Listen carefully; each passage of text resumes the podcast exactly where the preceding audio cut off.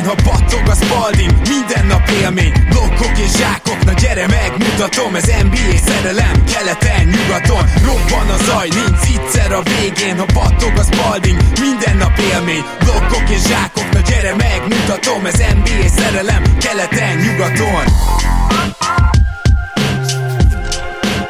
Éj jó! Szép jó napot kívánunk mindenkinek, ez itt a Rap City keleten-nyugaton podcast, a mikrofonok mögött Zukály Zoltán és Rédai Gábor. Szia Zoli! Szia Gábor, sziasztok, örülök, hogy itt lehetek. Mai napon a hangom ilyen random módon elment időnként, berekedtem. Ha ez történne most is, akkor előre is elnézést, de igyekezni fogok Mind... odafigyelni rá minden esetre lesz minek hangot adni, mert hogy mindenképpen akartunk itt még mielőtt ráfordulunk a playoff célegyenesre egy hónap témáit. Egyrészt még az előző dupla gigaadásból is kimaradt, a mailbagről, Patron postádáról beszélek természetesen, egy pár kérdés, illetve van olyan kérdésünk is Patronon, amit egy ideig tartalékolunk, mert nagyobb téma, és ezért egy hónap témái március lesz a mai adás, azt hiszem négy vagy öt kérdéssel, de abból legalább egy, egy ilyen hosszabb részét fogja kitenni ennek az adásnak, és ugye van egy győztesünk az előző adásból, aki lehet, hogy még nem érte utol magát, Larger Life, aki eddig még nem jelentkezett a mezéért, tényleg lehet, hogy le van maradva mondjuk egy-két adással, de hogyha véletlenül pont az előző maradt volna, aki kedves Larger Life, akkor mindenképpen keres meg minket keleten-nyugaton kukacgmail.com, vagy a legjobb az, hogyha Facebookon meg tudsz engem keresni Rédai Gábor néven. Na és Hát akkor még egyszer megköszönjük, hogy ennyi kérdést szegeztek felénk Patreonon keresztül, és hogy támogattok minket, és rá is mennénk ezekre a bizonyos mai témáinkra. Az elsőt azt Gergelynek köszönhetjük, Zoli, kérlek tedd meg, hogy felolvasod. Szia Gergő! Sziasztok! Tudom, hogy kértétek, hogy több kérdést ne tegyünk fel. Ez ilyen furán hangzik, kértünk tényleg ilyet. Igen, igen, amikor már a postalád a második felére is egy ilyen másfél órás adást prognosztizáltunk. Többet nem szeretnénk kérdést, természetesen ugye ez csak arra az alkalomra szólt. Tudom, hogy kértétek, hogy több kérdést ne tegyünk fel. Engem egy dolog mégis nagyon érdekelne még. Az igen szánalmas a sikeredet all után olyan kérdésem lenne, hogy ha csak egy-egy dolgot kéne mondanotok, milyen változtatással lehetne azt elérni, ti bármilyen eseményt is leüljetek nézni az All-Star hétvégén.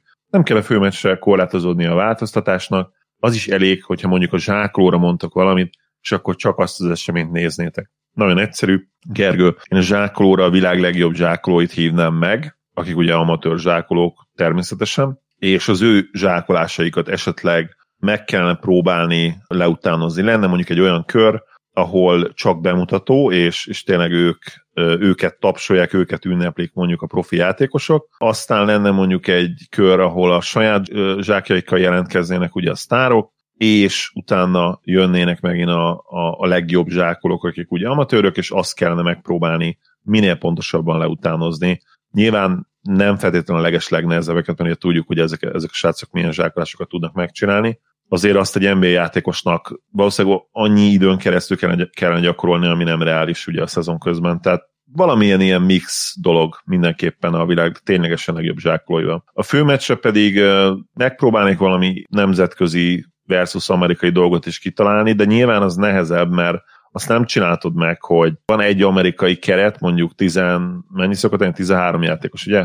12. 12. Tehát azt nem csináltad meg, hogy 12 amerikai és 12 nemzetközi, tehát nyilván azért az, az borzasztó erős lenne, de valamilyen olyan formáját kitalálni, hogy, hogy nemzetközi ötös például, az nagyon jó lenne szerintem, a nemzetközi ötös és az amerikai ötös ellen, az lenne mondjuk egy fél meccs, egy fél idő, és aztán lehetne vegyíteni, vagy, vagy valahogy így is. Tényleg arról szólna az egész úgymond, hogy megünnepeljük a kosárlabdát, nem ez a végtelen unalomig ismételt rendszer, ami most van, de egyébként szerintem úgy sehogy nem lehet, tehát ha csak nem lenne valami igazi tétje, és nem lenne az igazi mérkőzéshez közeli, az All-Star meccs, így, így soha nem lesz belőle úgymond egy olyan esemény, ami, ami minket szerintem úgy igazán érdekelne, de azt meg nem lehet megcsinálni, mert nyilván sérülés veszély. Tehát az első alkalommal, amikor mondjuk még ha csak akár 90%-osan mennek, és valaki megsérül, onnantól kezdve kuka az egész esemény.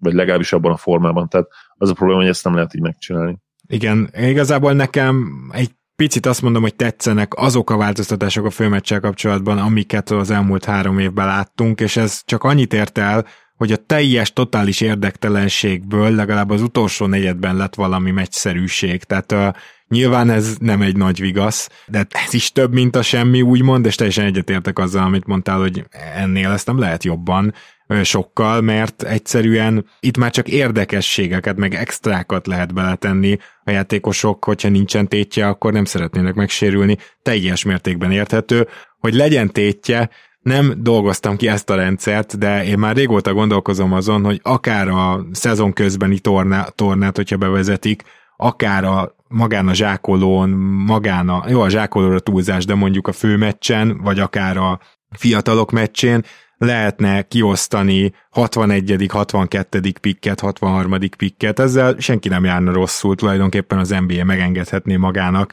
hogy bizonyos csapatok kapjanak még plusz pikkeket a harmadik kör elején, úgymond, és ugyanez, ezeket a pikkeket ugye nem muszáj felhasználni, vagy two lesz belőle, vagy nem is adsz neki szerződést, tehát olyan nagy különbség nem lenne, de azért mégis lenne ott előválasztási jogod, és példának okáért egy bajnok csapat, vagy bajnok esélyes csapatnak lehet, hogy még jól is jönne ez.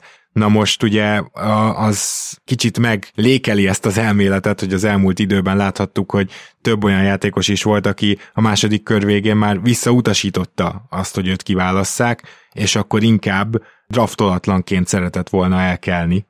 Erre konkrétan minden évben van most már egy-két példa, és ez azért van, mert akkor ő választja ki, hogy melyik csapathoz mehet, szóval mondjuk e- ez, ez pont ellentétes irányba mozog ez az egész történet az én 61, 62, meg 63. pikkes ötletemmel.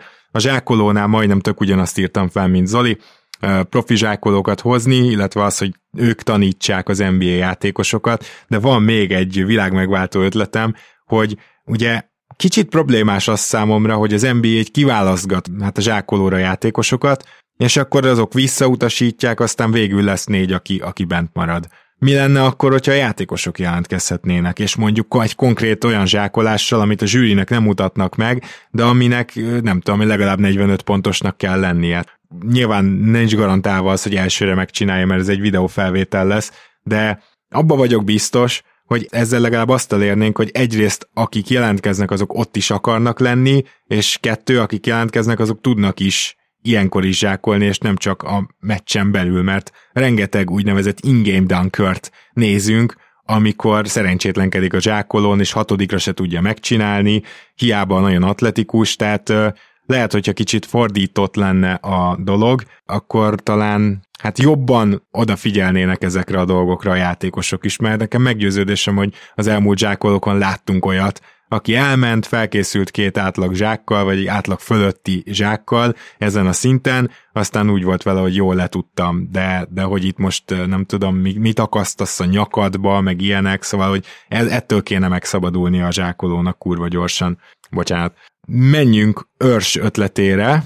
Sziasztok! Én a szerintetek elhízottabb, kövérebb játékosokról kérdeznék, elsősorban olyanokról, akik aktív rotációban vannak. Az NBA történetéből kik voltak a legjobb kövér játékosok? Na Zoli, kiket találtál, kiket gyűjtöttél? Hát kezdhetnék ugye nyilván Lukával és Jokicsa, hogyha nagyon vicces akarjuk venni a figurát, de ők azért inkább telt karcsúak, mint kövérek.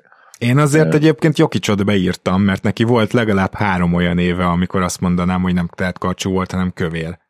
Hát mondjuk NBA léptékkel mérve, igen, de, de azért a, azokhoz a játékosokhoz képest, akiket ugye a listára raktunk, szerintem azért, azért nem. Tehát Celtics Shaq például, hogyha néztek fotókat róla, rosszabb formában volt konkrétan, mint ma, meggyőződésem, 45 évesen, vagy mennyi most, vagy 48 évesen. Úgy most lett pont 50? Mert pont most, pont lett, igen, pont, pont most töltötte be az 50-et. Szóval rosszabb formában volt konkrétan Celtics sekként, mint most 50 évesen. Én azt gondolom, és... hogy még, a, még simán a Heat, meg a Lakers utolsó évek is ide tartozik, mert Seknél van egy olyan összehasonlítási alapunk, hogy, hogy ugye az Orlando Magicben látott Shaquille O'Nealhez képest, az bőven, bőven el van hízva. Csak őt egyszerűen nem zavarta, szóval én azt gondolom, hogy nem csak a Celtics meg a végét járó Shaq az, akit hát kövérnek nevezhetünk.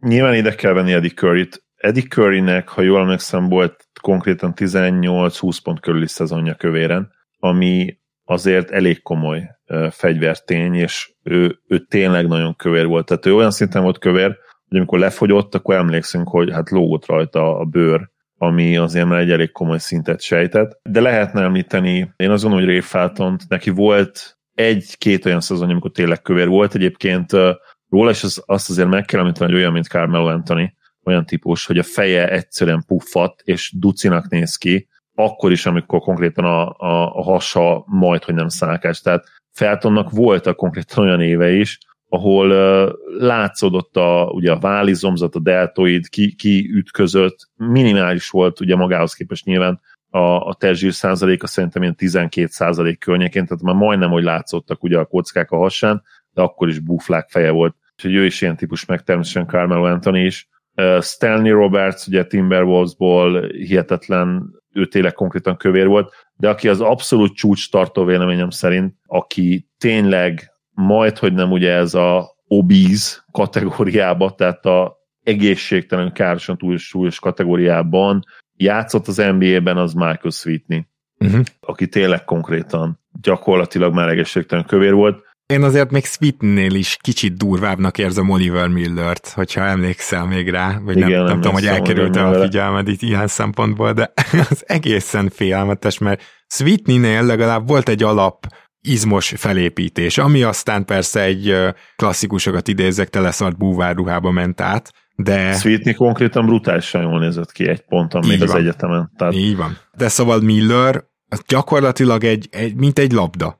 Szerintem erre nincs jobb szó. Miller, elnézést kérek, nem fat shaming, vagy ilyesmi, mert karriert futott be az NBA-ben, tehát egyáltalán nem zavar engem, hogy ő hogy néz ki, de ettől függetlenül egyértelműen úgy nézett ki, mint egy labda. Úgyhogy így... Én fatshamingeltek, mert ugye én most azért még kövérnek számítok, bár ugye leadtam 13 kilót az elmúlt 3-4 hónapban, de egyértelmű, persze Oliver Miller is. Az az igazság, hogy, hogy vannak még az ilyen játékosok, ugye, akiket lehetne említeni. Big country.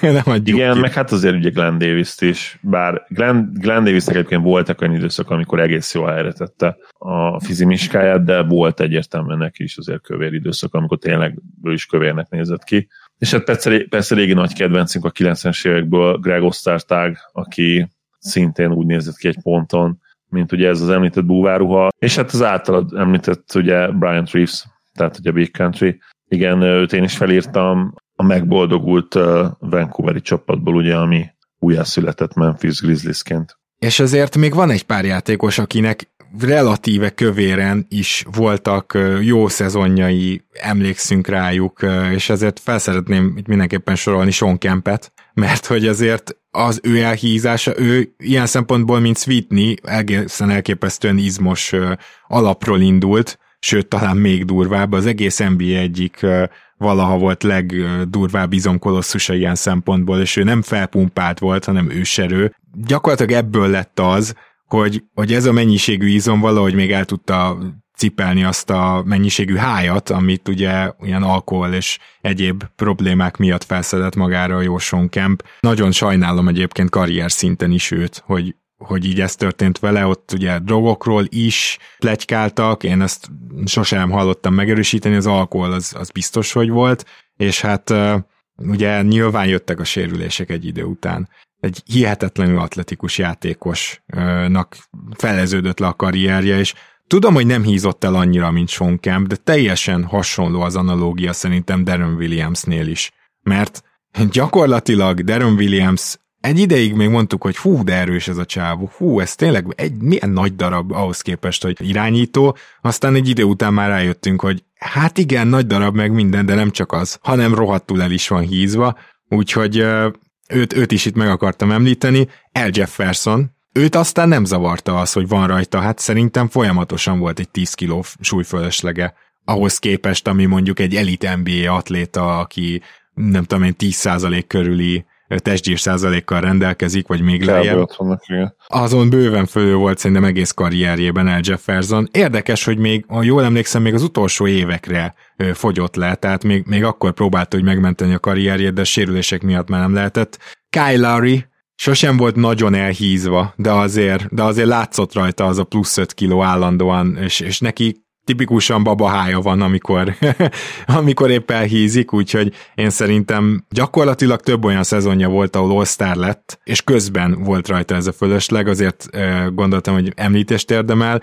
Zach Randolph nagyon kevés olyan szezonja volt, ahol nem volt elhízva, és nagyon jól használta ezt a bizonyos súlyfölösleget, úgymond ütköző zónának, és hát amúgy sem az volt a játéka, hogy ugrál, úgyhogy tulajdonképpen őnála ez kicsit ilyen pozitívan sült el, és Charles Barkley-t csodálkozom, hogy kihagytad. Felírtam magamnak, de azért Barkley elhízott a karrierje után, de itt már vele, meg Zach Randolph azt szerintem egy olyan kategóriában megyünk, amit én kövérnek semmiképp nem neveznek. Igen, igen, ezt akartam is mondani. Barkleynak azért voltak durvább szezonjai, tehát Randolph nál egyetértek, Barkley-nál ott azért a végén voltak durvább szezonjai, amikor érezhetően már lassult is miatta. Ő is egy irgalmatlanul durva atléta volt úgy alapvetően. Tehát, hogy ehhez képes. Nyilván ez is nagyon érdekes, hogy ha az ember elkezd fölső posztokra vándorolni, akkor általában magára is szert. Tehát emlékszem most Derek Williamsre így hirtelen, aki annak tükrében kezdte a szezont, hogy éppen milyen poszton számítanak rá, és volt olyan, hogy hármas poszton számítottak rá, akkor gyakorlatilag full vékonyan kezdte a szezont, és volt olyan, hogy közölték vele, hogy 4-es 5 fog játszani, és el is mondta, hogy hát igen, ezért szedtem magamra 10 kilót, és nyilván nem mind a 10 kiló izom volt. Tehát például azt szerintem egy ilyen klasszikus példája annak, aki konkrétan használta a súlyát annak érdekében, hogy, hogy milyen poszton játszik. És még egy utolsó, és szerintem ebben egyet fogunk érteni, Boris Dia nagyon is el volt hízva a Spursben, tehát hogy és ott egy hasznos játékos volt. Azt szerintem főleg annak tükrében mondhatjuk ki, hogy tudjuk milyen az eredeti Boris Diaw, és az egy vékony játékos volt. Vékony volt, igen, egyértelműen megindult, igen, bár egyébként a játékának jót tett, mert ha emlékszel, átment posztjátékosba, és onnan osztogatott gyakorlatilag egy ilyen borzasztóan extra rossz sorsú, hajléktalan ember Jokicsa volt kb. így kicsit a játéka abban a hmm. Spursben. Igen, igen, igen, igen. Összességében a játék azt szerintem Draymondra egy picit jobban hasonlított, de Draymondnak nincsen back to the basket játéka, Jokic meg Dia ugye onnan indul, tehát a háttal a gyűrűnek. Értem, szóval hogy mit mondasz, igen. Jöjjön akkor Áron kérdése. Ti bevezetnétek az NBA-be valamilyen módon a négy pontos dobást? Ha igen, kb. milyen messzire lenne érdemes meghúzni ennek a vonalát? Hát ezt ketté bontanám, mert abszolút nem vezetném be. Nincs azt gondolom értelme a négy pontos dobásnak olyan szempontból, hogy önmagában az, hogy valaki távolabbról tud dobni, mondhatjuk, hogy ugye nem értékeli a játék eléggé, de gyakorlatilag minden statisztikai mutató, stb. kezdődhetne előről, elég volt egyszer bevezetni a három pontos dobást, tehát ennél azért én mindenképpen tradicionálisabb felfogású vagyok, és szeretném azt, hogyha legalább nagy vonalakban tudnánk ugyanúgy értékelni a ligát, de a másik, hogy aki távolról tud dobni, annak igenis van egy jutalma, mégpedig az, hogy Curryre, vagy nem tudom én, Buddy Hieldre, vagy Fred VanVleetre, Lilardra ki kell menni a halál háta mögé három lépéssel, hogy így ugye kihúzod a védekezést. Tehát akár még egy olyan típusú messziről dobó játékos is, mint Bertans, aki simán beleáll ugye akár 9 méterről is, Szóval nála se csinálhatod meg azt, bár valahogy az elmúlt másfél évben igen, de nála se csinálhatod meg azt, hogy, hogy nem mész ki vele, mert megkapja kecsensúzt helyzetbe, már dobja is. És ugye akik ezt 35-40 százalékkal bedobják, legyen csak 35, az már egy viszonylag jó dobásnak számít. Szóval én azt gondolom, hogy a jelenlegi helyzet is értékeli ezeket a játékosokat, így is hasznára válnak a csapatuknak,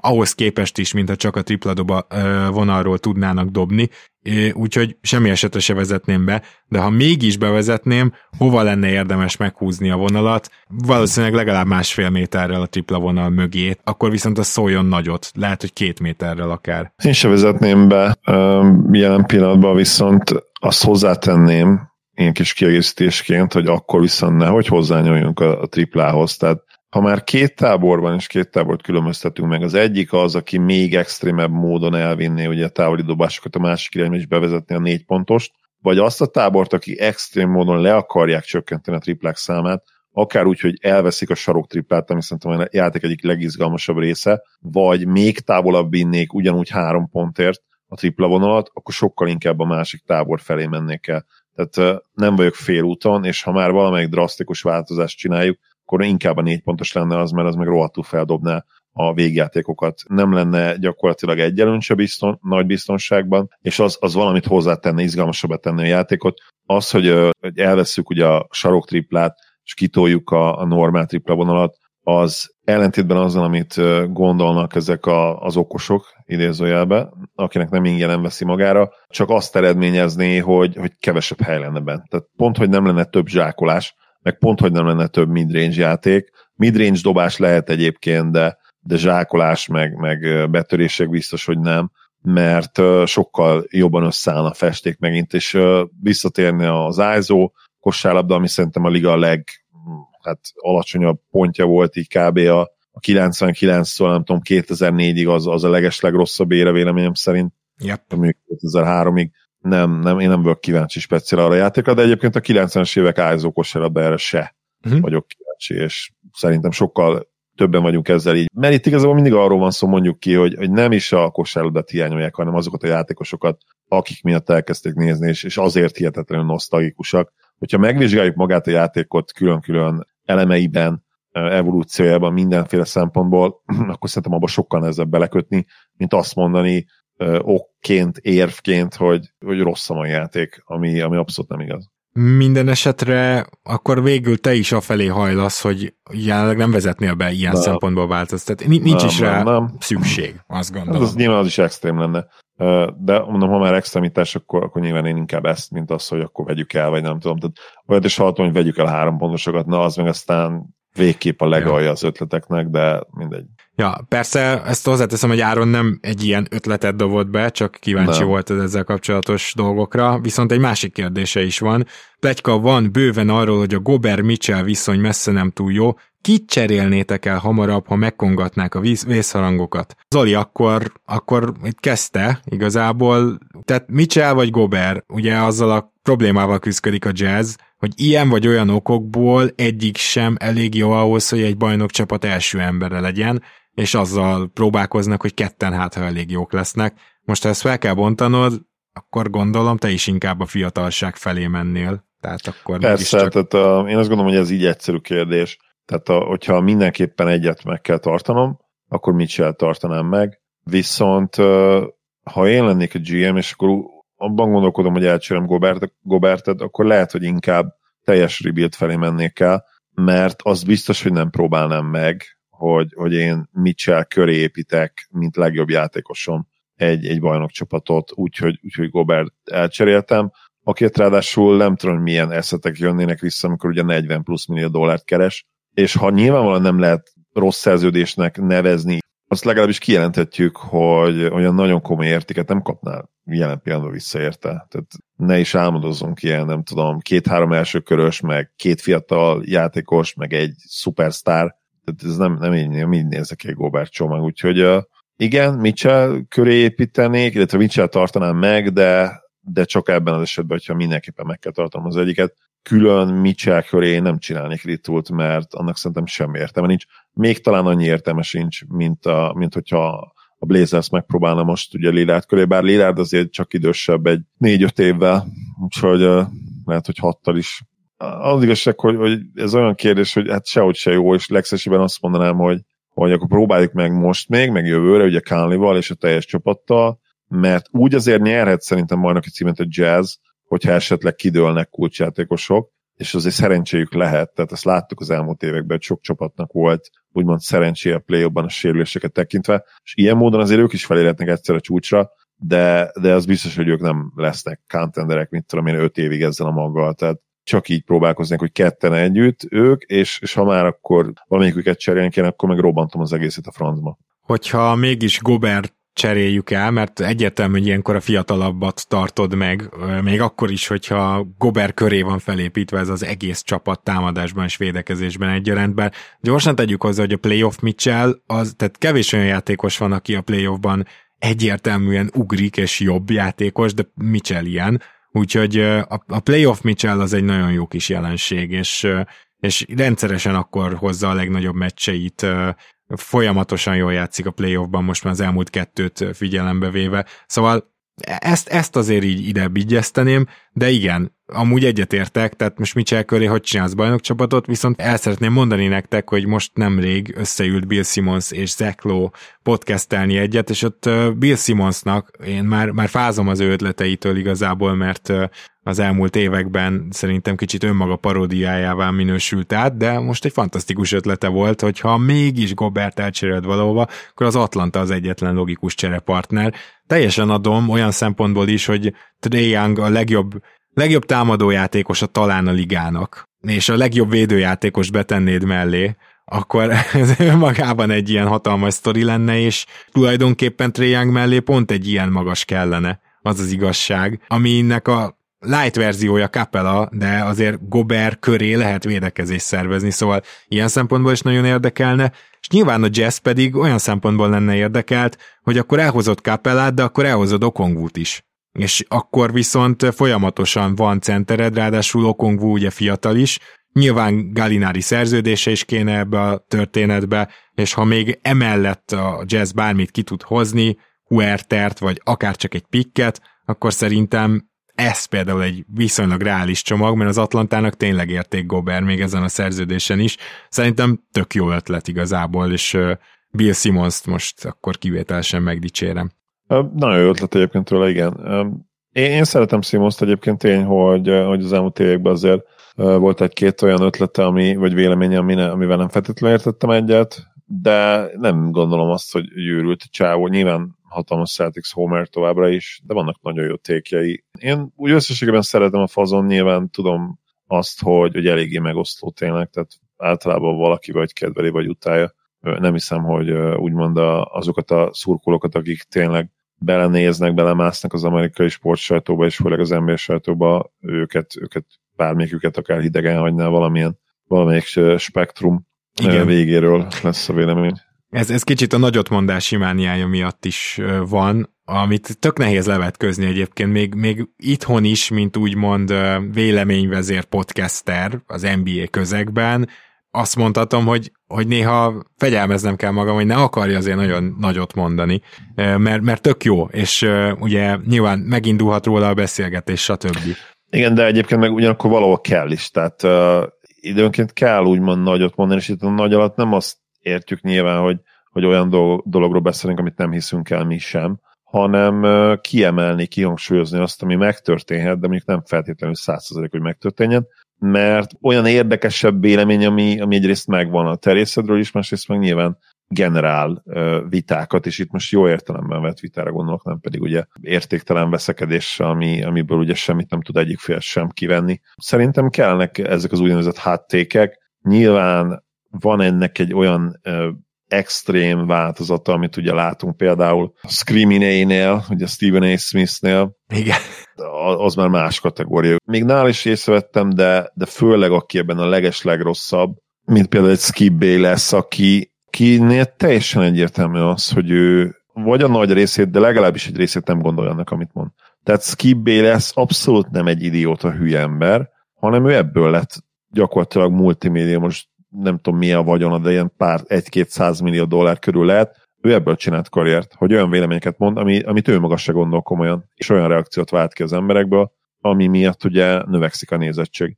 Igen, uh, egy olyan jelenségnek a részeként, amit az elmúlt húsz évben az egyik leginkább megvetek médiában dolgozó, vagy média szakemberként, vagy nem igen. tudom, hogy mondjam. Tehát, hogy értitek, tehát ez volt az a jelenség az egyik, ami miatt teljesen ellehetetlenült például a politikai diskurzus, csak igen. hogy így kitekintsünk. És tök egyértelmű, hogy nála és a Steven Smith-nél is vannak olyan vélemények, amiket nem gondolnak komolyan. De van az a pénz, amiért ugye ezt megcsinálják, és nem azt mondom, hogy nem hibáztatom őket, de azért meg lehet érteni. Tehát az amerikai piacon elég komoly pénzek vannak. Tehát én ezt biztos, hogy nem csinálnám meg mondjuk 3-4-500 ezer forintért havonta, amit ők megcsinálnak, de mondjuk 20 millióért, amit valószínűleg ők keresnek, vagy lehet, hogy 30-at, 40-et, hónap havi, havi fizetésre lebontva, ugye, mert az évi fizetésük az bőven pár millió dollár, annyiért igen. Uh-huh. Ezzel fel, felhívást is intéztünk. Tehát ha valaki Hát Valaki csak te. szeretne ebben belefektetni, én nagyon szívesen leszek, de azért, igen, azért magasra rakjuk az anyagi lécet. Jó, oké. Okay. Mondom, nekem nincs ez a pénz, hogy ilyet. Na jó, akkor viszont menjünk az utolsó, viszont nagyobb lélegzetvételő kérdésünkre. Adriántól Köszönöm a múltkori választ, ezúttal egy játékot merült fel bennem, hát ha érdekesnek találjátok. A játékosok draft class szerint alkotnának csapatot, de úgy, hogy mindenkinek a jelenlegi tudása, állapota számítana. Szerződések nem számítanának, csak a fitek a pályán. Esetleg a csapatok egyzői lehetnek olyan egyzők, akik a draft class sorsolásának évében debütáltak vezetőegyzőként az NBA-ben. Bocsi, ezt nem csináltuk meg, Adrián, Zoli nevébe is mondhatom, mert azt már nem kerestük vissza. Arra lennék kíváncsiak, hogy melyik évből lehetne a legütőképesebb, illetve a leggyengébb csapatokat összeállítani, ha most a jelenben kéne játszani. Felosztottuk Zolival, és aztán majd a végén talán a saját győzteseinket megpróbáljuk összeereszteni, 2008-ig mentünk vissza, mert a 2007-es meg 2006-os csapatok, tehát itt már gyakorlatilag a 2007-est néztem, hogy abból így öt játékost éppen hogy ki lehetne Igen. állítani. A 2008-as, ott, ott már ki lehetett állítani egy csapatot, és Igazából én 2020-ig mentem el a párosakkal, aztán majd Zoli is megmondja, hogy 2009-től meddig jutott. Megcsináltam a párosokat és páratlanokat, és egy vicces, hogy legalább összehasonlítjuk ja, majd.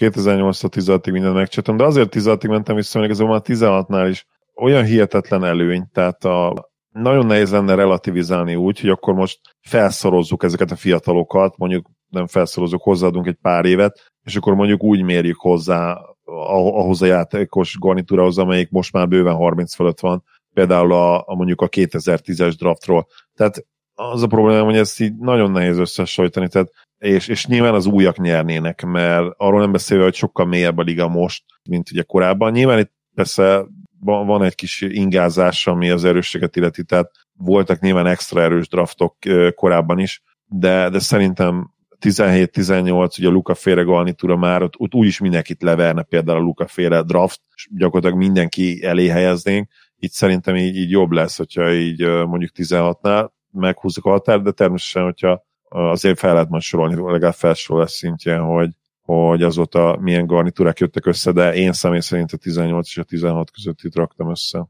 Uh-huh. Hát én azért nem vagyok benne biztos, hogy a 18-as garnitúra most még ebben a formájában biztosan bajnok lenne, tehát már csak a páros éveket nézve sem. De akkor kezdjük 2008-al, és hát akkor én maradnék annál, hogy ez a, amit én raktam össze, akkor én kezdek. Hát ugye ez a 2008-as csapat, megpróbáltam mindent beosztályozni úgy, hogy ez most contender, Dark Horse contender, playoff csapat, play-in csapat, vagy tankoló csapat lenne. Ez a csapat, ez egy hát play-in csapat lenne. Úgy néz neki, hogy Russell Westbrook, Goran Dragic, Nick Batum, Kevin Love és Brook Lopez, és a padról jönne Derrick Rose, DJ Augustin, Aaron Gordon, bocsánat, Eric Gordon, Aaron Gordon is majd később szerephez jut, Galinari és Ibaka vagy Robin Lopez, volt, nem is tudom, ki DeAndre Jordan, még voltak páran, akit kihagytam, de ez Igen. a Westbrook, Dragic, Batum, Love, Brook Lopez, én azt mondanám, hogy ez egy play-in csapat lenne a mai ligában nagyjából. Attól függ, hogy, hogy a mostani hát állapotukban, persze, vagy a, a legjobb év. Igen, igen, igen. A mostani állapotukban akkor igen. Nyilván, ha a legjobb, akkor ott egy MVP Derrick Rose-t még be lehetne rakni. De egyetértek, tehát a mostani állapotában hát play-in, maximum play-in, de lehet, hogy az sem. Igen, én is azt írtam, hogy play-in talán. 2009, Zoli, akkor ezzel te jössz? Hát igen, ez már azért egy erős csapat, bár a magas posztokon borzasztóan vékonyak. Igazából én be se tudtam telíteni a keretet, alsó posztokon viszont brutális. Nyilván Steph Harden, Demar, szuper triód van, ami hát én azt gondolom, hogy instant contender, nyilván védekezésben borzasztó, de abban tud segíteni padról, vagy akár ugye, hát mondjuk kezdőt nem, nem fogja kiszorítani se Steffet, se Harden, Drew Holiday, Frigard line pedig ugye nem tudsz felállni, tehát, tehát Holiday fogja a dobó hátvédedet, Hardent és Steffet is hmm. felvett. Végül is DeRozan játszik négyest most, hogyha belegondolsz. Juha idei meg tud hármasokat fogni, csak igen, az a baj, hogy Steffnek meg Hardennek is pályán igen. kell lennie. Ah, egyébként végül is lehet fel lehetne rakni. Viszont center poszton ki, ki fog játszani? James Johnson? Á, hát igen. Tehát, Leginkább. Úgyhogy az mondjuk azért erős. És akkor ugye még ide itt volt Pat Beverly, ő is sajnos alsó posztos, Patty Mills, aki zseniális, de hát basszus ugyanaz a poszt, tehát itt van nyolc ember erre a posztra, és nyilván Danny Green kell rommá játszatnod. Szerintem valószínűleg dobóhátvédként is, kis csatárként is. És akkor így valahogy megvagy, tehát ez nyilván azért ez egy superstar által irányított vagy húzott csapat. Ez a hármas azért támadásba én azt gondolom, hogy szinte garantáltan a liga legjobb támadójátéka lenne az övék. ugye Steph tud off-ból játszani, tehát Harden mellé is tökéletes fit, Drew Holiday mellé is tökéletes fit, és akkor ugye még Ricky Rubio-ról nem is, nem is beszéltem, akit szintén ugye azért a, a guard rotációba beraktunk. Hát uh, igen. Én, én megemlítettem itt Rodi, Rodrik Bobo át, aki nyilván már nincs a ligába, de hát az egy, én egyik hatalmas kedvencem volt. Ha más nem ilyen kispad melegítőnek én őt nagyon szívesen odaraknám, hogy pörgesse a törölközőt, csak azért, hogy lássam őt, de valószínűleg nem, nem enne meg egyébként sok sót már. Ez egyértelműen én azt gondolom, hogy playoff csapat, mivel hogy lópikula mélység van, a magas posztokon, ezért nem hiszem, hogy contendernek tudnánk nevezni, de, de playoff csapat, aki mehetne mondjuk a ötödik, negyedik, ötödik, hatodik helyért talán. Dark Horse contendernek mondanám, mert pont azért, mert az alapszakaszban ez megállíthatatlan lenne, aztán mondjuk a playoffban, hát én nem tudom, ugye eh, felmerült bennem a tavalyi Nets, de ez már nem az az év, Igen. ahol a tavalyi Nets féle csapatok könnyen érvényesülnének. Hát plusz, ha lenne egy Durantod, érted, akkor őt berakott centerbe, tehát igen. az nem egy olyan rossz opció. Igen, igen, hát igen. Igazából csak Jokic meg, meg Embiid ellen nem ér semmit, de rajtuk kívül szerintem mi, mindenkit tudna fogni. Még akár én azt gondolom, hogy Anthony Davis-t is tudna fogni, vagy adott esetben tudna fogni egy Bema Debayot is, tényleg csak ezt a két csávot nem tudná. Akkor viszont menjünk 2010-re, amelyik nem lesz ennyire erős, nem lesz Dark Horse Contender, ezt már most mondanám. Nagy uh, John Wall lenne a kezdő irányítónk, akit most nem is tudjuk milyen állapotban van, hiszen nem játszik. Gordon Hayward és Paul George, kettes hármasba ez szerintem nagyon jól hangzik. Nem rossz, ja. És nem Anya Bielica és Hassan Whiteside. így, így fejeződik sajnos be a sor. A cseresorunk pedig E. Smith, Eric Bledsoe, Avery Bradley, aki kényszerből hármast játszik, és akkor a négyes poszton választhatsz Aminu vagy Favors hullája közül, illetve Demarcus Cousins a cserecentered hát ez a csapat, ez olyan, azt mondanám a Hayward, Paul George páros mellett, bár a sérülékenységüket is ide számítva nem mondanám ezt, de mondjuk egy playoff csapatot talán ki lehetne ebből hozni. Mondom, azt se tudom, hogy vol milyen állapotban van, de az nagyon maximum a playoff csapat. Hát én inkább play-re mondanám, mert ez szerintem lényegesen gyengébb, mint a jelenlegi Kawai nélküli Clippers, nem? Hát, lényegesen gyengébb. Azért, Szerintem igen. Azért Hayward... Wallról azt sem tudjuk, hogy kezdő Jó, persze. ponton. Hayward nagyon sokat romlott a sérülése óta, volt ilyen fellángulása, de, de fogalmos nincs, hogy hol van. Bledsoe gyakorlatilag két lábon járó uh, kuka. Bielica tök jó kiegészítőnek, de hát ha berakod a kezdőbe, akkor kijönnek a hiányosság a védekezésbe. Cousins pedig arra nagyon jó, hogy így visszaidézze a régit minden tizedik meccsen, de összességében nem, nem impact, és hát nyilván Whiteside-ról ez szerintem ugyanúgy elmondható. Igen. Én nem gondolom, hogy ez a csapat erősebb lenne, mint a 2008-as. Aha, de a 2008-asnál e, nem tudom, igen, le, lehet, hogy aznál se erősebb. Jó, minden esetre azt látjuk, hogy ez a csapat nem fog majd beleszólni itt a végelszámolásba, és a 2011-es sem igazán. Pedig van nem. két jó játékos, aki köré lehetne építeni, csak hát... Igen. A, a 11-es keret azért brutálisan erős, én azt gondolom. Ugye Irving Campbell a hátvéd posztokon, Clay és Reggie Jackson a dobó hátvéd duom, utána Butler és Bojan Bogdanovic, ugye ez is brutálisan erős, Kawai, akit ugye odarakunk szépen az erőcsatár posztra, mögötte választhatsz, hogy Marcus Morris vagy Tobias Harris, én Tobias Harris-t választottam ide ki, és center poszton pedig Bucevic, és oda megy ugye Marcus Morris. Ez uh, szerintem eddig egyértelműen a, a legerősebb csapatunk, szerintem igazi contender. Nyilván attól is függ, hogy Clay mit csinál, hogyan épül fel. Hát igen, ez a bajom, hogy Kawai jelenleg sérült, Clay jelenleg játszik, csak még, még, még nem jó. Tehát, hogyha tényleg a mostot nézzük, akkor ez nem olyan erős csapat. Hát ha most és ma a mai napot igen. nézed, akkor nem, de hogyha felépülnek mondjuk, akkor igen. Tehát én, én azt gondolom, hogy azért, azért ez egy erős csapat, és ez egyértelműen playoff csapat, az, az, az szerintem adott, még így akár mm. Kawai nélkül is. Dark Horse-nak is talán mondhatjuk. Dark Horse-nak is, igen. És hogyha mindenki egészséges, akkor szerintem egyértelmű contender. Jó, akkor viszont mennék 2012-vel, szerintem az első igazi brutális és jól Igen. felépített csapatot fogjuk itt látni. A kezdőnk így néz ki, hogy Lillard, Beal, Middleton, Draymond Green és Anthony Davis.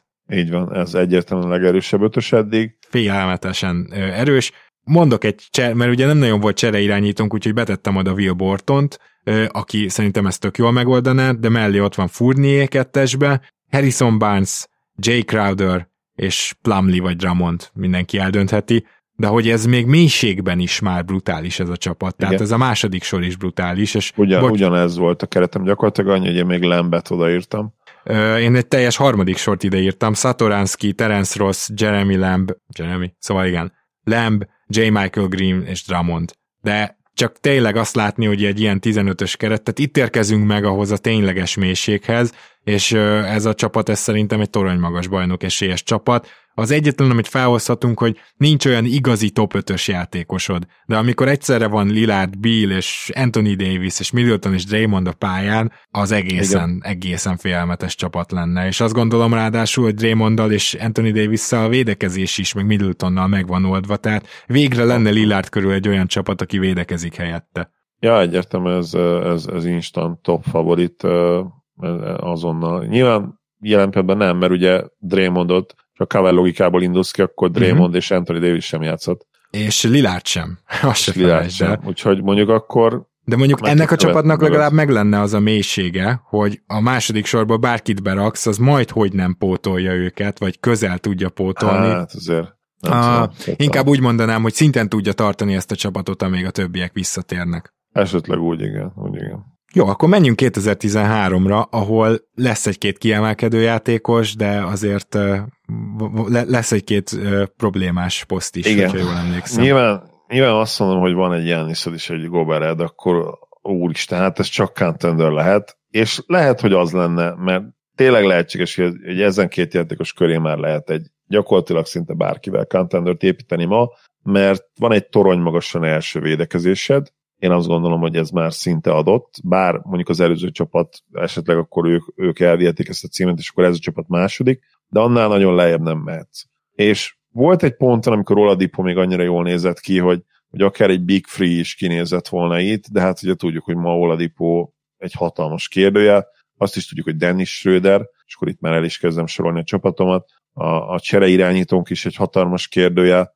McCallum nagyon szuper, de ugye tudjuk milyen védő, van egy McLemorunk, aki hát egy kis triplázás nyújt, és ennyi. Van egy Otto Porter, két lábon járó, ahogy mondtad, ugye Gábor, holteste, aki még így reflexből a triplákat nagyon jól bedobja, de úgy egyébként már, már ez, ez ilyen idegi ránga, rángatózás, és ez, ez, ez maradt meg egy utoljára agyban. KCP egyébként ő lenne a kezdő, tehát nem Otto, Otto inkább csere, KCP az nagyon jó, és akkor ezzel a fölfele megyünk ugye a frontcourtba, ez a KCP, Janis Gobert 3-as, ez jó. Olinik borzasztó jó csere, Steven Adams borzasztó jó center csere, de contendernek nem tudom, hogy merném nevezni. Ahhoz egyszerűen a mai ligában ez a floor spacing és ez a, ja, ez a periméter játék, ez kevés egyszerűen. Ez maximum dark horse.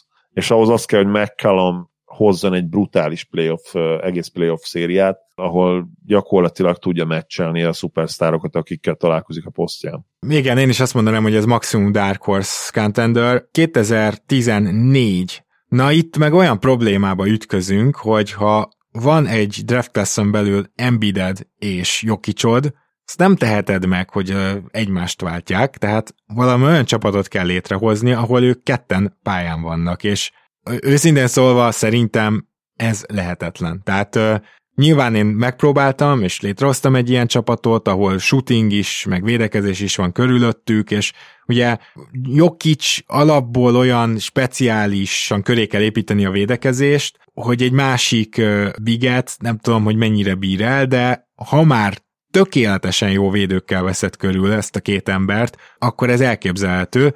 Én Inkább erre mentem rá őszintén szólva, mert triplázni Jokic is tud, meg Embiid is, egyik se elit módon, de tudnak, és ezért Smartot, Levint és Jeremy Grantet raktam köréjük, ugye Levin idei védekezése közepes alatti, tehát ott egy kicsit inkább a shootingra mentem rá, de Jeremy Grant és főleg Smart tök jó ebbe a csapatba, és így próbálkoznék akkor már a két magasos felállással, Egyébként mélységünk bőven van, Dinvidi, Bogdan Bogdanovics, Wiggins, Randall és Capella a második sorunk, ez egy fantasztikus, lehet, hogy a legerősebb második sor úgy Ambok, és még felírtam Clarkson-t, Gary Harris-t, Joe Harris-t, Aaron Gordont és Maxi Kleber, tehát irgalmatlan mélységed van, tele vagy fantasztikus játékosokkal a 15-ös keretben, de azért nem mondanám ezt a csapatot óriási bajnok esélyesnek, mert hiába, hogy két, a liga jelenlegi két legjobb játékosa lehetne érvelni, ugye, tehát egy poszton játszanak, rohadt nehéz megoldani. Úgyhogy nálam ez a bajnok esélyest írtam, de a 2012-eshez képest nem érzem, hogy ez jobban lenne felépítve, és azt se érzem, hogy a playoffba ne járnának porul miatta. Szerintem egyetlen bajnok esélyesek lennének, ugye amikor Jokic lenyilatkozta, hogy, hogy inkább rakják őt a kispadra, mert nem tudott Nurkicsa játszani, az egy teljesen más Jokic volt, én azt gondolom, és nyilván persze valahol védekezésben ez, ez problémás lenne, de, de támadásban Jokic tökéletesen tudna játszani a gyakorlatilag egy ilyen kiszuperált, agyon szteroidozott Draymond Green szerepet, aki ténylegesen tud triplázni. Ugye Jokic ma már two-man game-et is játszani Embiiddel, nagyon jól használják őt kívülről is, ugye, mint ballhandler, konkrétan hívja a pick and roll-okat is, és szerintem abszolút működne. Támadásban gyakorlatilag megállíthatatlan lenne, hogyha körbeveszed őket ugye floor spacing-el.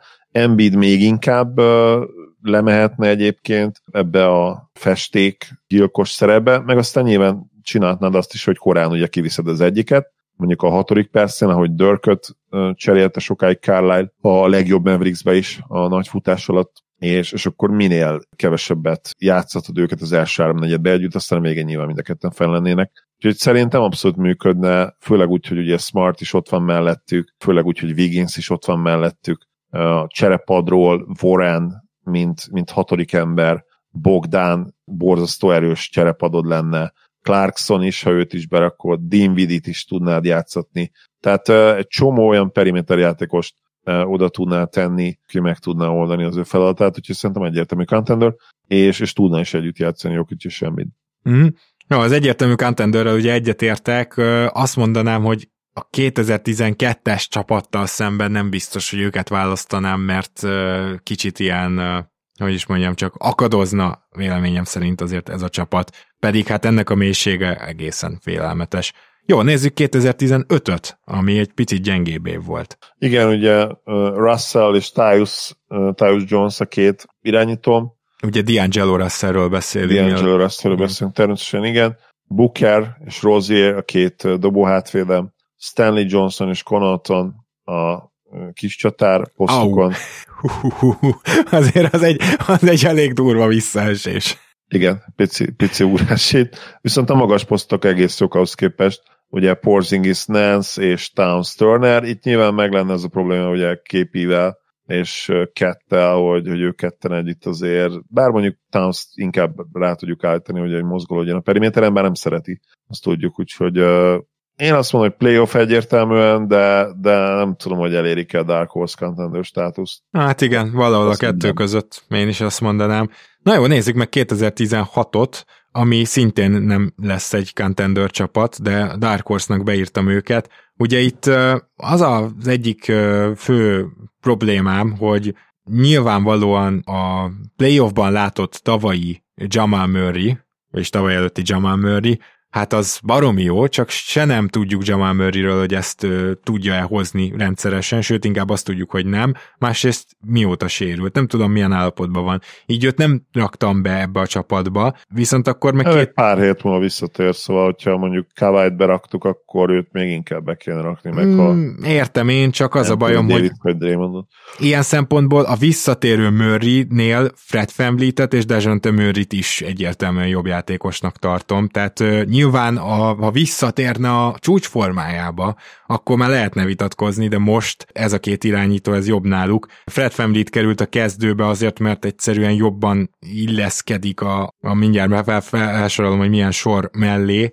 mint Dejante Murray, pedig Dejante Murray fantasztikus formában van, jelenleg jobb játékos is talán, mint Fred Famlit, annyira jó, tehát őt az All-Star az kifejezetten feldobta, ugye ilyen wiggins elég ellentétes utat jártak be ilyen szempontból.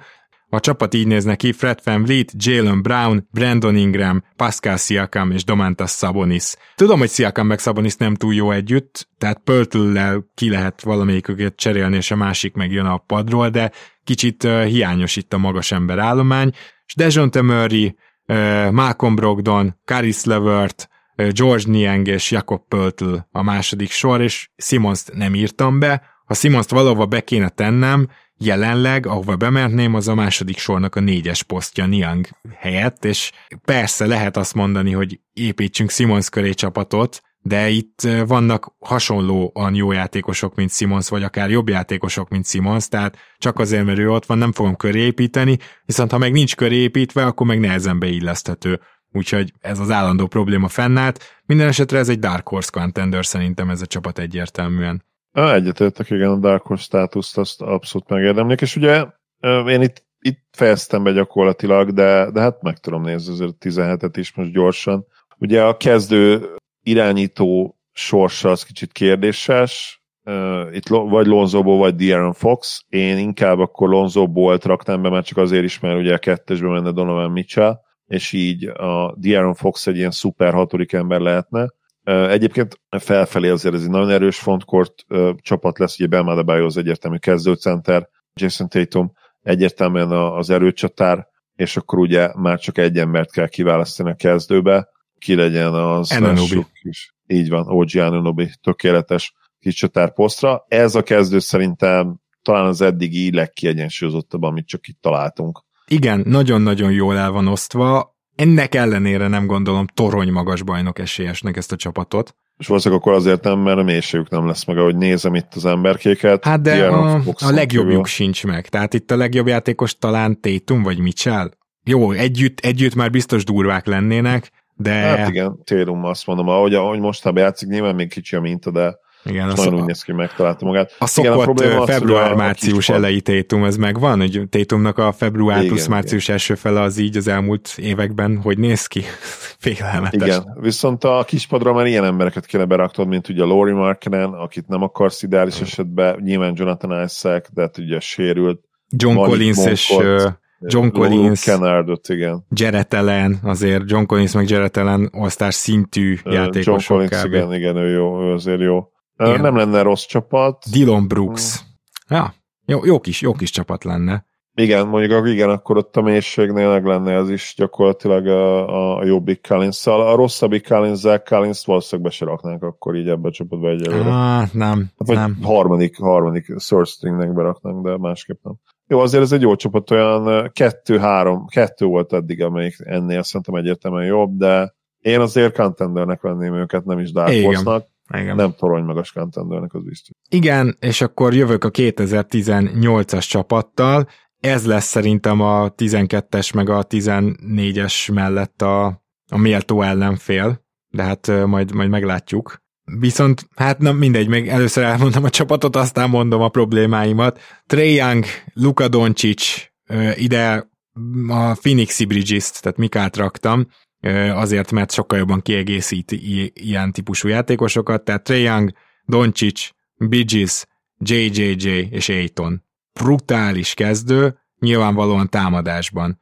Védekezésben, hogy JJJ és Bridges ketten meg tudnák-e oldani a dolgokat, és Aiton sem rossz védő, őszintén mondom, igen. Tehát, tehát Bridges is a liga egyik legjobb védője, JJJ idén szintén a liga egyik legjobb védője, biztos vagyok benne, hogy a 20 legjobban mondjuk benne van, de hát én már hallottam olyat is, hogy mondjuk ötödik helyre tette pár elismert podcaster, például Nate Duncan, hogy csak egyet mondjak, az évvédője szavazáson, tehát két fantasztikus védő, két zseniális támadójátékos Trey és Doncsics személyében, tehát ez a csapat, ez a kezdő, ez egészen félelmetes.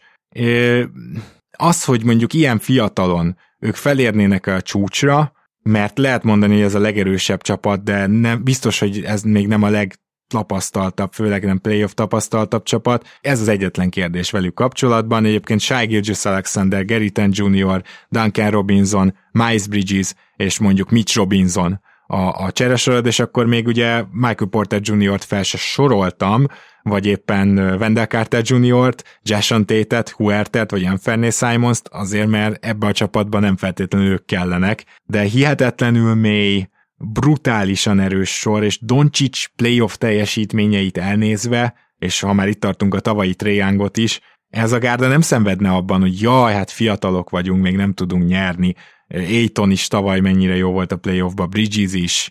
I- igazából ez egy különleges korosztály, nem kellene egy 2018-as ö, csapatnak 2022-ben a legjobbnak lenni az elmúlt ö, években, válogatott draft klasszekből, és, és a legnagyobb bajnok esélyesnek, tehát ezek négy-öt éve vannak az NBA-ben ezek a játékosok, inkább négy, csak ez annyira brutálisan erős volt ez a draft, hogy egyszerűen így kinőtték magukat. Tehát én, én azért gondolom a 2018-at igazságtalannak, mert túl erős draft volt, nem azért, mert hogy annyira közel lenne, hiszen a 2019-esnek esélye sem lenne mondjuk ezzel összevetve. Szerintem idén már nyerne ez a csapat egyébként, de az, hogy mondjuk egy-két év múlva torony magasan a legnagyobb esélyesek lennének, az biztos. Nyilván egy playoff párharcot azért el lehet veszteni, főleg, hogyha ilyen draft all-star csapatok ellen kellene kimenniük a pályára. Tehát nyilván most mondjuk a Steph, Steph vagy Harden féle csapat ellen, hogyha véletlenül brutális sorozata van Hardennek meg Stephnek, akkor természetesen azért ki lehet kapni. De összességében szerintem ez, ez a, a legjobb kezdő egyértelműen, és én nem félteném ezzel a védekezésüket, tehát gyakorlatilag gyenge védő csak, csak irányító poszton van most már Trey, őt el lehetne bújtatni, a legtöbb meccsabban Luka idén, hogyha a statisztikát nézzük meg a szemtesztet, akkor egyértelműen átlagnál egy kicsivel jobb védő is, sőt, hát ugye, hogyha a statisztikákat nézzük, akkor, akkor a posztján az egyik legjobb az advanced alapján. Nyilván most az, hogy ez mennyire pontos vagy nem, abba bele lehet kötni. Valamiért JJJ-nél nem kötünk bele, Aitonnál nem kötünk bele, pedig Aitonnál is azért szerintem az megvan, hogy a rendszer, ami, ami ott van, azért az teszi őt még egyelőre nagy a védekezésben, tehát itt nyilván ez egy érdekes dolog. Meg hogyha ugye jó egyző, jó szisztem, már pedig az ugye Phoenixbe megvan, ha már itt tartunk Memphisbe is megvan, tehát uh, igen. Na, de egyébként Dallasnál engem biztos, tehát ott szemítkeztünk, hogy most ki milyen edző, milyen nem. Uh, itt igazából, és kicsit erre, ki, erről beszélgettünk ugye kicsit, hogy most ki mennyire jó védő meg a statisztikák, hogy, hogy uh, Jokicsnál is, és Doncsicsnál is tényleg az van, hogy a védekezés nagy részében jók, és azért értékelik őket alul, meg szerintem te is Gábor, mert abban mondjuk, abban a 10%-ában, amiben nem jók, abban borzasztóak. És, és azt látod, hogy... Ez tök jó megfogalmazás amúgy. Nem saját egyébként most loptam. Tegnap uh, volt ugye az egyik uh, Ringer uh, adásban, KOC-vel, uh, és azt mondta az egyik Nugget szakértő, egyébként úgy fogalmazta meg Jokicsnál, hogy Jokic a kosárlabda 97%-ában tökéletes, de abban a 3%-ban annyira borzasztó, ez ugye a gyűrűvédés, hogy, hogy ez az egész megítélését úgymond lehúz, és hiába látjuk azt Jokisnál, hogy idén elvileg az advenstatok alapján jobb védő, mint Embiid. Még én se merem azt mondani, hogy az igaz lehet, és jobb védő, mint Embiid, mert abban a 3%-ban annyira borzasztó. Tehát ugyanezt látod Lukánál is, hogy jó pozícióban van, de időnként úgy megveri egy gyorsabb játékos, és egy könnyű zsák, vagy, vagy layup lesz belőle, hogy egyszerűen nincs szíved azt mondani, hogy egy jó védő, közben meg a, a védekezés maradék részével meg tök jó. Szóval ez egy érdekes dolog. Szerintem instant azonnali contender ez a csapat is a legnagyobb esélyes. Én is azt mondanám, hogy az összes felsorolt közül erre fogadnék. Őszintén szólva, csak úgy újra felsorolva, ez a 2012-es csapat is félelmetes nagyon. Tehát ez a Lillard, Bill, Middleton, Draymond, Anthony Davis, Barton, Fournier, Barnes, Crowder, Plumlee cseresorral, ez is, tehát a 2018-asra fogadnék, nekem a 2012-es a második, és a harmadik az, fú, azt, azt nem is tudom. Vagy a 2009-es, vagy a 2014-es, tehát ugye az a Steph Harden féle Juggernaut támadó csapat, illetve a 14-es ilyen emlékeztetőül az a Jokic Embiid köré megpróbálok játékosokat rakni csapat. De, de talán nálam valami ilyesmi lenne a sorrend. Nálam is. Valószínűleg másik helyre raknám a Jokic Embiid féle csapatot, csak azért, mert annyira bízom ebben a kettőben és annyira megállíthatatlanok lennének szerintem támadásban, de amúgy a 2018-as első szerintem nem megkérdőjelezhető, utána jönne ugye az Embiid féle garnitúra, és utána a Steph Harden féle csapat nálam. Azon gondolkozom, hogy a 2018-as draftot már most szerintem kicsit ilyen botorság lenne nem bemondani minden idők legjobb három draftja közé. Háromba, igen, oda. Hát mondjuk talán most még negyedik, hogy nyilván ott van a Jordan draft, nyilván ott van a 2003-as, amit eddig a leges legjobbnak gondolunk, meg nyilván ott van a 96-os, ugye? A Nash, Kobe. Így van, így van, csak ugye például a mindenki által agyonfényezett 2003-as draftnak a sztárjai megvannak, annak viszont nincs meg annyira a mélysége. Az így van, igen. És, és itt meg egy, csak Doncsics lesz azon a szinten valószínűleg. Trey Young, hát nem valószínű. Szóval, Támadásban ott lesz, de ja, igen. De, de a mélység az itt szerintem jobban meg az lehet. Jobb. Igen, egyébként simán elképzelhető, hogy mindent összevetve ez lesz minden idők legjobb draftja, mert azt a pici hátrányt, amit a Hall of Famerek terén elszenved majd a legjobbak a szembe, azt mélységben esetleg tudja kompenzálni. Bár hozzáteszem, hogy én inkább azt a távort erősítem, aki a Hall of Famerek alapján, meg Persze. az Hall és az All-Starok kombinációja alapján méri ezt, és nyilván a Hall több pontot érnek, mint az All-Starok. Persze, és én sem akarom azt állítani, hogy már most jelentsük ki, főleg ugye a mélység például egy olyan dolog, amit majd egy 8 vagy 10 év múlva fogunk tudni megítélni, de ebbe a top 3, top 4-ben már teljesen egyértelmű, hogy benne van. És akkor igazából végére is értünk ennek a műsornak. Köszönjük szépen ezt az ötletet, és így akkor kicsit így össze tudtuk szedni. Nyilván érdekesebb lenne visszakalandozni régebbre, vagy jósolni az újabb draft class de ami igazán összehasonlítható, azok ezek az évek voltak, és nagyon remélem, hogy akkor sikerült válaszolnunk, Adrián. Aztán nagyon szépen köszönjük azt is, hogy ennyien kérdeztek, hogy ennyien írtok nekünk Patronon, és hogy ennyien támogattok. Zoli, neked pedig azt, hogy ma is itt voltál. Örülök, hogy itt lettem. Jó pihenés mindenkinek a hosszú hétvégén. Nagyon remélem, hogy kicsit tudtok lazítani, és esetleg pár pillanatra elterelni ugye a gondolatokat a jelenlegi helyzetről.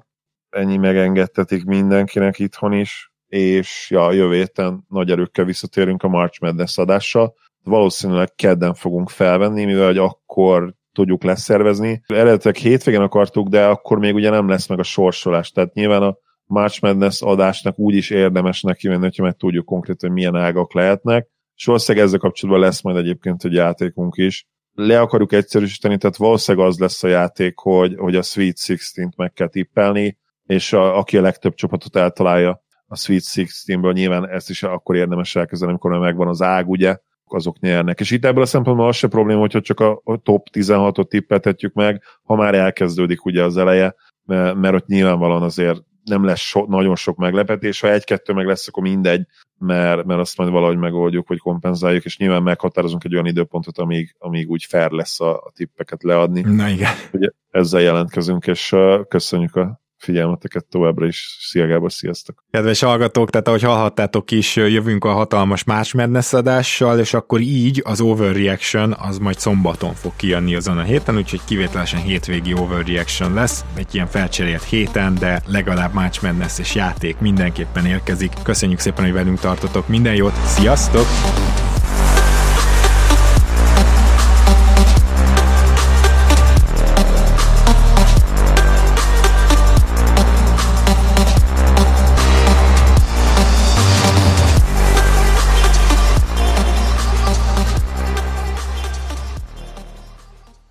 Ha más podcastekre is kíváncsi vagy, hallgassd meg a Béton műsor ajánlóját.